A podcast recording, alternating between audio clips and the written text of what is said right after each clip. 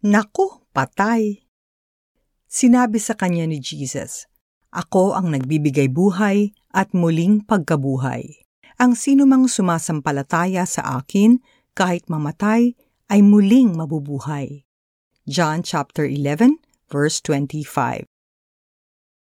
Hala, parang obituary na ang Facebook notifications ko, ang sabi ni Ivy.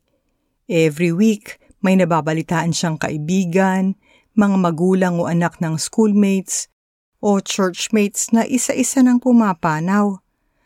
Agad-agad ay ibinili niya ang mga passwords ng bank account sa mga anak.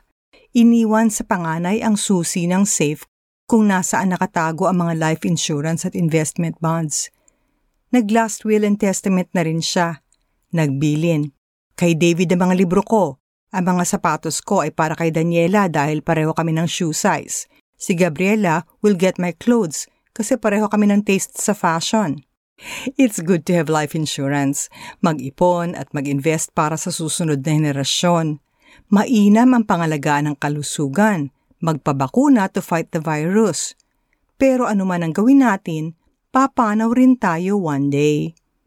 Maari tayong mauna o mahuli sa ating mga mahal sa buhay, malusog man ang ating pangangatawan o mahina. So how do we prepare for death? Let's turn to God's Word.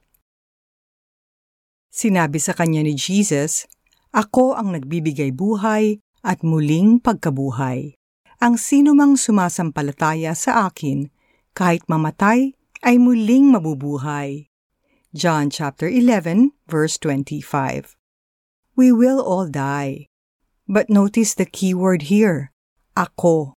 Si Jesus yun He is the source of life and whoever believes in Him, kahit na mamatay, ay muling mabubuhay. Doesn't that give us a clear sense of hope? Death does not have a stronghold upon those who put their faith in Jesus. Nasa susunod na verse ang susi. At sino mang nabubuhay at sumasampalataya sa akin ay hindi mamamatay kailanman. Naniniwala ka ba sa sinasabi ko? John 11 verse 26. Naniniwala ka ba sa sinabi ni Jesus? If your answer is yes, then He has already given you eternal life. The most important preparation that you can do here on earth is to accept Jesus as your Lord and Savior and to develop your relationship with Him. Kasi nga, hindi naman natin madadala sa langit ang ating material investments. Manalangin tayo. Panginoong Jesus, Salamat at ibinigay mo ang buhay mo so I can have eternal life. Bigyan niyo po ako ng mas malalim pang pag-unawa sa walang katumbas na handog na ito. Tinatanggap kita ng buong buo.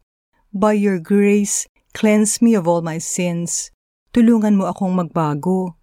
At sa pagbabagong ito, sana ay maging testimony ang aking bagong buhay sa mga tao sa paligid ko nang makilala rin nila ang aking nagmamahal na tagapagligtas. Bilang application, call a friend, read this to him or her, or listen to the app at the same time, discuss, and pray together.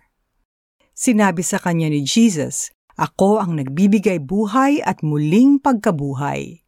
Ang sino mang sumasampalataya sa akin, kahit mamatay, ay muling mabubuhay.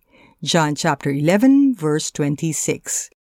This is Celeste Enriga Javier, former executive producer of the 700 Club Asia.